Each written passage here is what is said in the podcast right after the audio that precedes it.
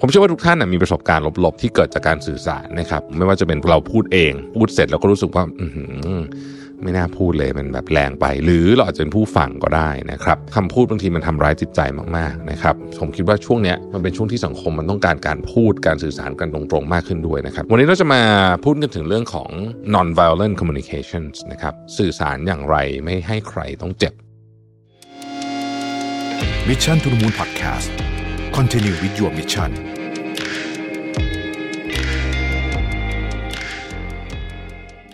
ค้นหาและตั้งค่าความสมดุลในแบบของคุณเอง ด้วย Mission to the Moon Balance Planner 2024 Find Your Harmony สั่งซื้อได้แล้ววันนี้ที่ Line Official Account at Mission to the Moon โลกที่หมุนไปข้างหน้าทุกวันนะครับแล้วก็เทคโนโลยีที่เปลี่ยนแปลงอย่างรวดเร็วอยู่ตลอดเวลาเนี่ยเราในฐานะคนทำธุรกิจเจ้าของกิจการที่ทำแบรนด์มาหลายปีเนี่ยเราจะต่อสู้แล้วก็อยู่กับการเปลี่ยนแปลงของกระแสโลกนี้ได้อย่างไรนะครับบางทีอาจจะถึงเวลาแล้วที่เราต้องคิดถึงเรื่องของการ rebrand นะครับ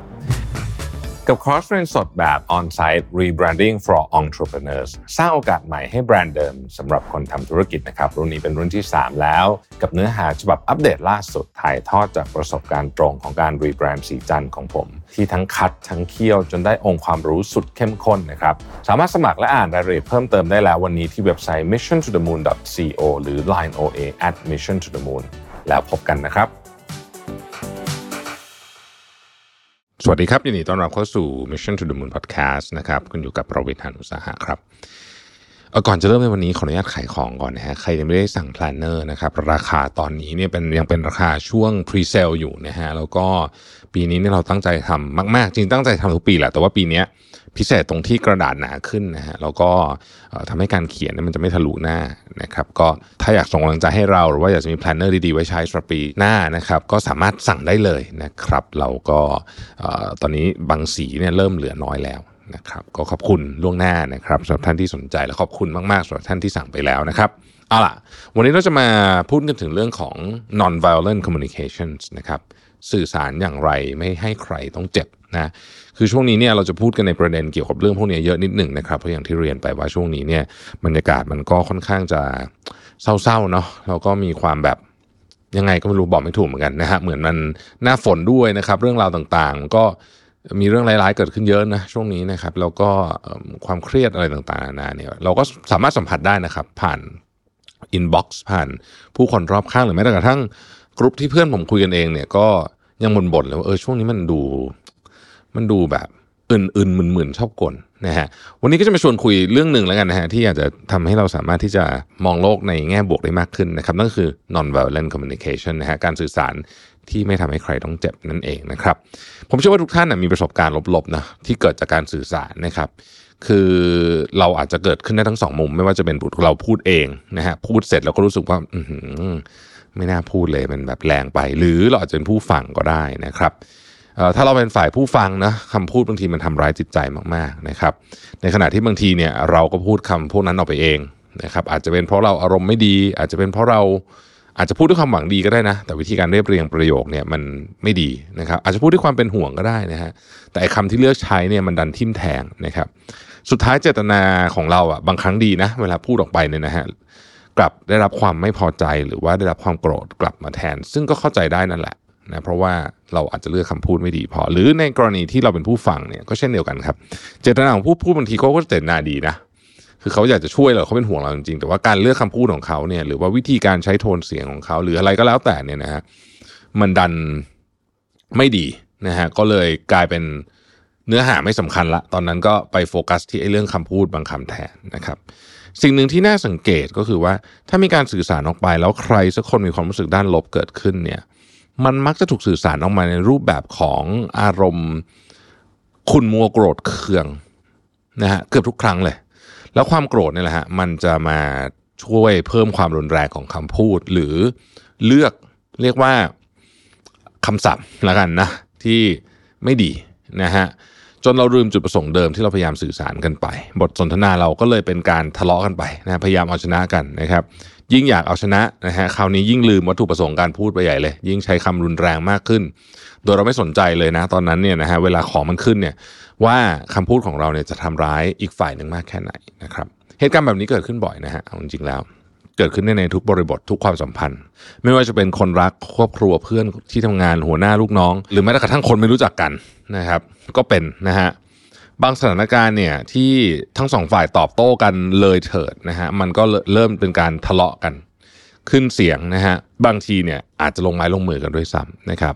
บางสถานการณ์เนี่ยฝ่ายหนึ่งจะตอบโต้ได้ไม่เต็มที่ อาจจะเป็นด้วยตำแหน่งการงานหรือว่าด้วยความเป็นลูกด้วยความเป็นอะไรแบบนี้ มันก็จะบ่มเพาะเป็นปัญหาเรื้อรังในความสัมพันธ์ ถ้าเป็นที่ทำงานก็เป็นปัญหาเรื้อรังขององค์กร ถ้าเป็นครอบครัวก็เป็นปัญหาเรื้อรังในครอบครัวได้นะครับ เพราะฉะนั้น การสื่อสารเนี่ยจึงเป็นกิจกรรมที่สำคัญมากจริงๆ แล้วก็มันส่งผลต่อใช้คำว่า well being หรือว่าความความเป็นอยู่ที่ดีของพวกเราเนี่ยอย่างมากเลยนะครับ ถ้ามันสำคัญขนาดนี้นะฮะเราจะสื่อสารกันยังไงดี ที่ให้ทุกฝ่ายเข้าใจในสิ่งที่แต่ละคนต้องการได้จริง ๆนะครับมันมีหนังสือเล่มหนึ่งนะฮะมาจากชื่อนะฮะชื่อว่า nonviolent communication นะฮะ a language of life นะครับผู้เขียนเนี่ยชื่อมาชาลโรเซนเบิร์กนะครับเขาเป็นผู้ก่อตั้ง Center for Nonviolent Communication นะเป็นนักจิตวิทยานะครับ แล้วก็เป็นนักเจรจาด้วยนะฮะ หนังสือเล่มนี้เนี่ยถือเป็นหนังสือการสื่อสารแบบ nonviolent communication หรือภาษาไทยเรียกว่าการสื่อสารแบบสันติวิธีเนี่ย ซึ่งพูดถึงรูปแบบของการสื่อสารที่จะช่วยให้เราลดการทำร้ายจิตใจ ซึ่งกันและกันผ่านคำพูดเนี่ยนะครับด้วยความเห็นอกเห็นใจกัน แล้วก็พยายามด้วยที่จะเข้าใจอีกฝ่ายหนึ่งมากขึ้นว่าความต้องการหรือว่าความรู้สึกของอีกฝ่ายหนึ่งเนี่ยเป็นอย่างไรนะครับ ก่อนอื่นเนี่ยเรามาพูดกันก่อนเลยว่าการสื่อสารเนี่ยมันมีลักษณะนะฮะที่จะก่อให้เกิดปัญหาถ้านะฮะถ้ามันเป็นการสื่อสารที่ทำให้เราไม่เห็นอกเห็นใจซึ่งกันและกันนะครับภาษาอังกฤษในหนังสือเขาใช้คำว่า communication that blocks compassion ซึ่งมันจะมีอยู่ 4 หัวข้อใหญ่ ๆ ด้วยกัน นะครับอันที่หนึ่งคือการตัดสินดีเลวเลยเนี่ยนะฮะเช่นการบอกว่าคู่สนทนาหรือบุคคลที่ 3 ก็ได้นะครับ มีลักษณะเชิงลบนะครับ เช่นขี้เกียจหัวร้อนดื้อสกปรก หรือหยาบคายอะไรทำนองนี้ หรือการพูดถึงใครสักคนหนึ่งโดยคำเหล่านี้นะฮะเราก็ได้ตัดสินเขาไปแล้วว่าเขามีลักษณะแบบนั้นจริง ๆ นะครับ จึงไม่มีความจำเป็นจะต้องพยายามจะเข้าใจสถานการณ์หรือเหตุผลอื่น ๆ ที่อยู่เบื้องหลังการกระทำของเขาเลยนะครับ เช่นถ้าสมมติว่ามีคนหนึ่งอาจจะเป็นลูกเราก็ได้ดื้อเนี่ยนะฮะเราก็จะตีตราว่าคนคนดื้อจบแค่นั้นเป็นกับนิสัยไม่ดีก็ได้หรือจริงๆถ้าเกิดว่าเราอยากจะเข้าใจอีกว่าเขาดื้อเพราะอะไรเนี่ยเราก็มันก็จะเป็นวิธีการสื่อสารอีกรูปแบบหนึ่งซึ่งเดี๋ยวเราจะคุยกันในประเด็นนี้นะครับ ข้อที่2ครับข้อแรกกับตัดสินดีเลวเนาะข้อที่ 2 คือการเปรียบเทียบครับ เช่นทำไมคนนั้นคนนี้ถึงได้ทำนู่นทำนี่ได้อะไรแบบนี้ทำไมคู่สนทนาเราถึงไม่ได้สมมตินะครับ ก็เป็นการบอกว่า คนอื่นดีกว่าคู่สนทนาของเรา หรือถ้าพูดถึงบุคคลที่ 3 ก็ลักษณะคล้ายกันนะครับ อันที่ 3 เป็นการพูดแบบปฏิเสธความรับผิดชอบนะฮะเช่นการบอกว่าก็ฉันเป็นคนแบบนี้อยู่แล้วช่วยไม่ได้ หรือการบอกว่าคำสั่งมันก็เป็นแบบนี้แหละไม่ต้องอธิบายอะไรหรอกนะครับ คืออันนี้ก็คือบังคับให้อีกฝ่ายทำไปเลยนะครับอันนี้ก็เป็นการปฏิเสธความรับผิดชอบความรับผิดชอบในการอธิบายถึงเหตุผลว่าทำไมถึงต้องทำแบบนี้นะครับมันทำให้ตัวเราเองมองไม่เห็นว่าเราสามารถปรับเปลี่ยนต่อรองหรือหาทางออกด้วยวิธีอื่นๆได้นะครับ เราก็เลยไม่ให้ความสำคัญกับเรื่องการสื่อสารไปด้วย ข้อที่ 4 คือการสั่งนะครับ ข้อนี้เหมือนจะง่ายแต่ว่าทำยากนะครับ เพราะว่าการออกคำสั่งโดยธรรมชาติของมันเนี่ยคือการบังคับสื่อสารความต้องการแบบตรงไปตรงมามากที่สุดนะครับ เช่นบอกลูกว่าไปเก็บรองเท้าเดี๋ยวนี้นะแบบนี้ก็ง่ายเลยนะไม่ต้องคิดรูปประโยคอะไรใดๆทั้งสิ้น ไม่ต้องพยายามทำความเข้าใจอะไรทั้งนั้นนะครับ แต่สิ่งที่ตามมาเนี่ยมันก็จะเป็นความรู้สึกด้านลบของคนฟังนะครับ เพราะฉะนั้นเนี่ยจริง ๆ แล้วอะ ลึกๆแล้วเนี่ยนะครับมนุษย์เราไม่ชอบมีบทสนทนาแบบถูกอีกคนสั่งนะครับ นอกเสียจากว่ามันอยู่ในบริบทที่จำเป็นจริงๆนะฮะอาทิแบบกำลังอพยพฉุกเฉินนั้นเป็นอีกเรื่องนึงนะไม่เกี่ยวกับอันนี้นะครับนี่การสื่อสารที่ดีเนี่ยมันก็คือไม่ตัดสินนะครับ ไม่เปรียบเทียบไม่ปฏิเสธความรับผิดชอบ แล้วก็ไม่สั่งแบบเอาแต่ใจนะ เพื่อให้การสื่อสารเนี่ยบรรลุวัตถุประสงค์โดยที่ไม่ทำร้ายจิตใจใครเนี่ยเขาบอกว่ามันมี 4 ขั้นตอนนะครับ ข้อแรกคือสังเกตแต่ไม่ตัดสินแล้วนี่เรียกว่า observation นะฮะการสังเกตนี่ไม่ใช่การจับผิดแต่ว่าตรงกันข้ามเลย เราจะเริ่มสังเกตเพื่อให้ตัวเองไม่ไปตัดสินผู้อื่นนะครับ เช่น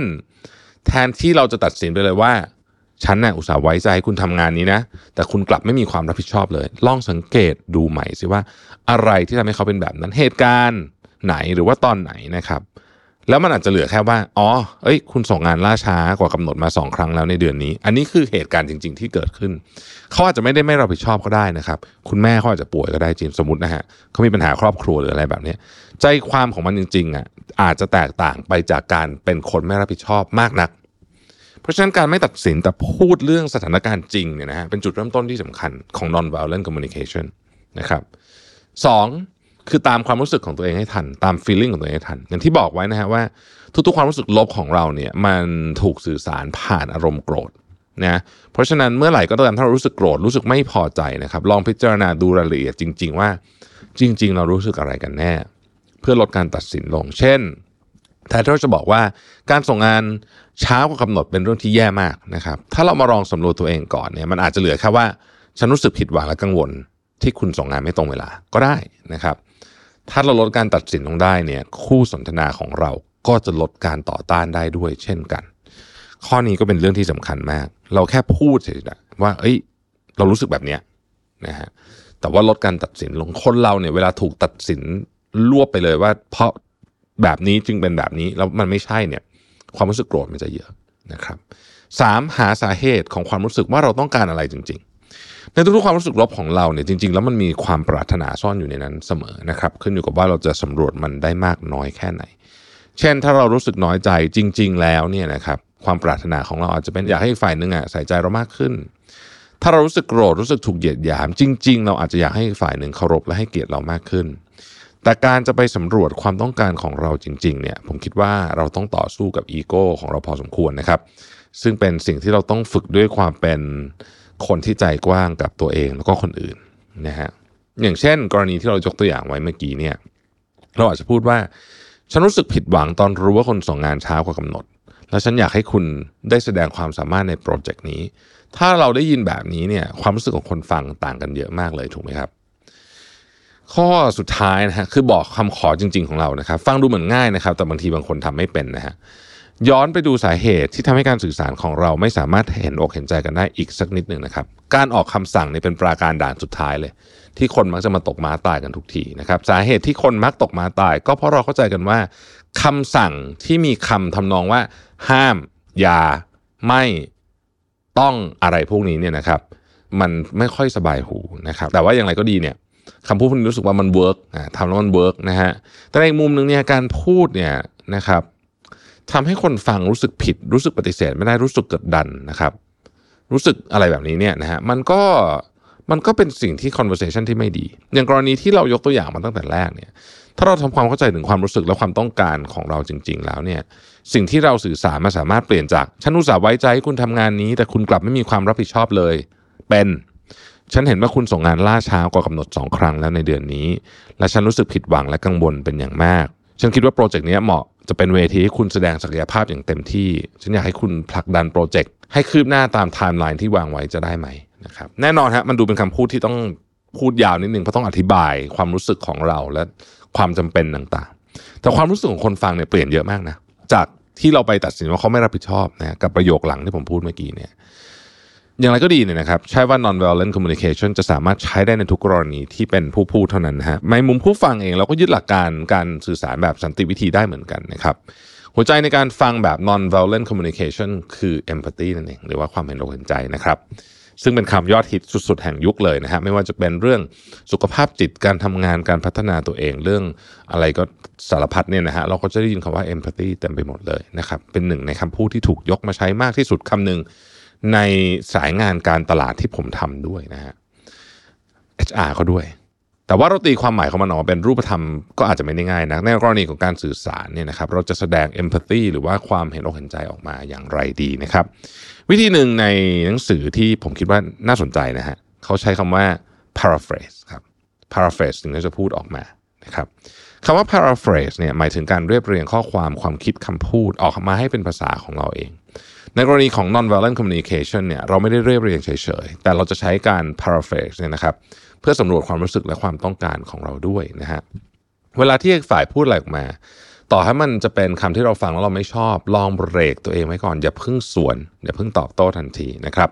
เพราะว่ามันมีแนวโน้มสูงว่าเราจะสวนด้วยอารมณ์โกรธและอารมณ์ไม่พอใจ หรืออารมณ์อยากเอาชนะ ซึ่งไม่มีอะไรดีขึ้นทุกอย่างจะแย่ลงนะครับให้ลองถามตัวเองก่อนว่า ถ้าเขาพูดมาแบบเนี้ย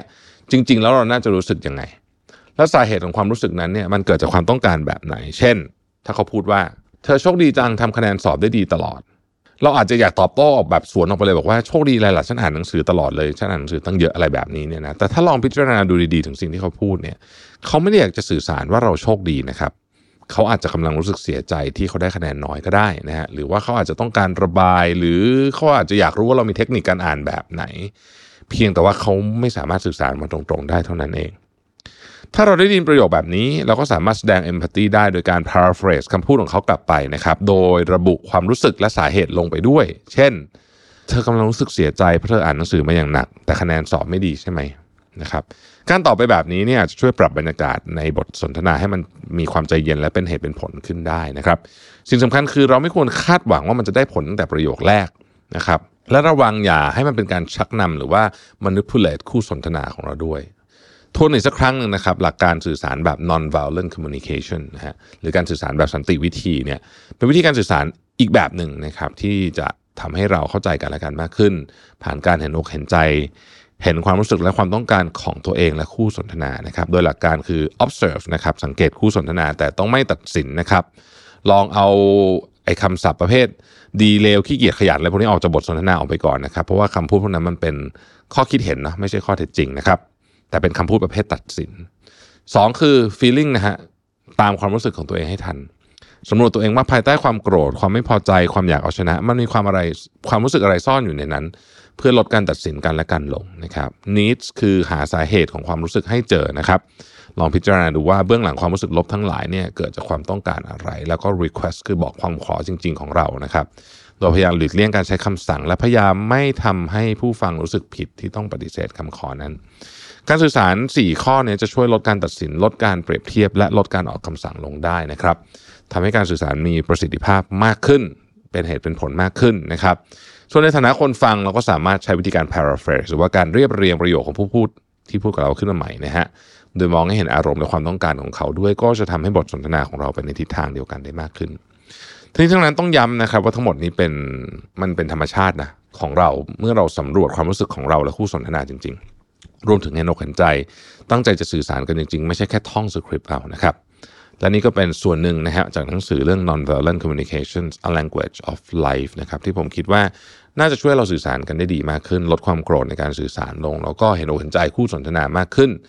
ซึ่งก็น่าจะทำให้อะไรอะไรมันดีขึ้นนะครับ แล้วก็ผมคิดว่าช่วงเนี้ยมันเป็นช่วงที่สังคมมันต้องการการพูดการสื่อสารกันตรงๆมากขึ้นด้วยนะครับ นี่ก็อาจจะเป็นหนึ่งในกระบวนการที่ช่วยให้ชีวิตเราดีขึ้นได้นะครับ ขอบคุณที่ติดตาม Mission to the Moon นะครับแล้วเราพบกันใหม่ในวันพรุ่งนี้ สวัสดีครับ Mission to the Moon Podcast Continue with your mission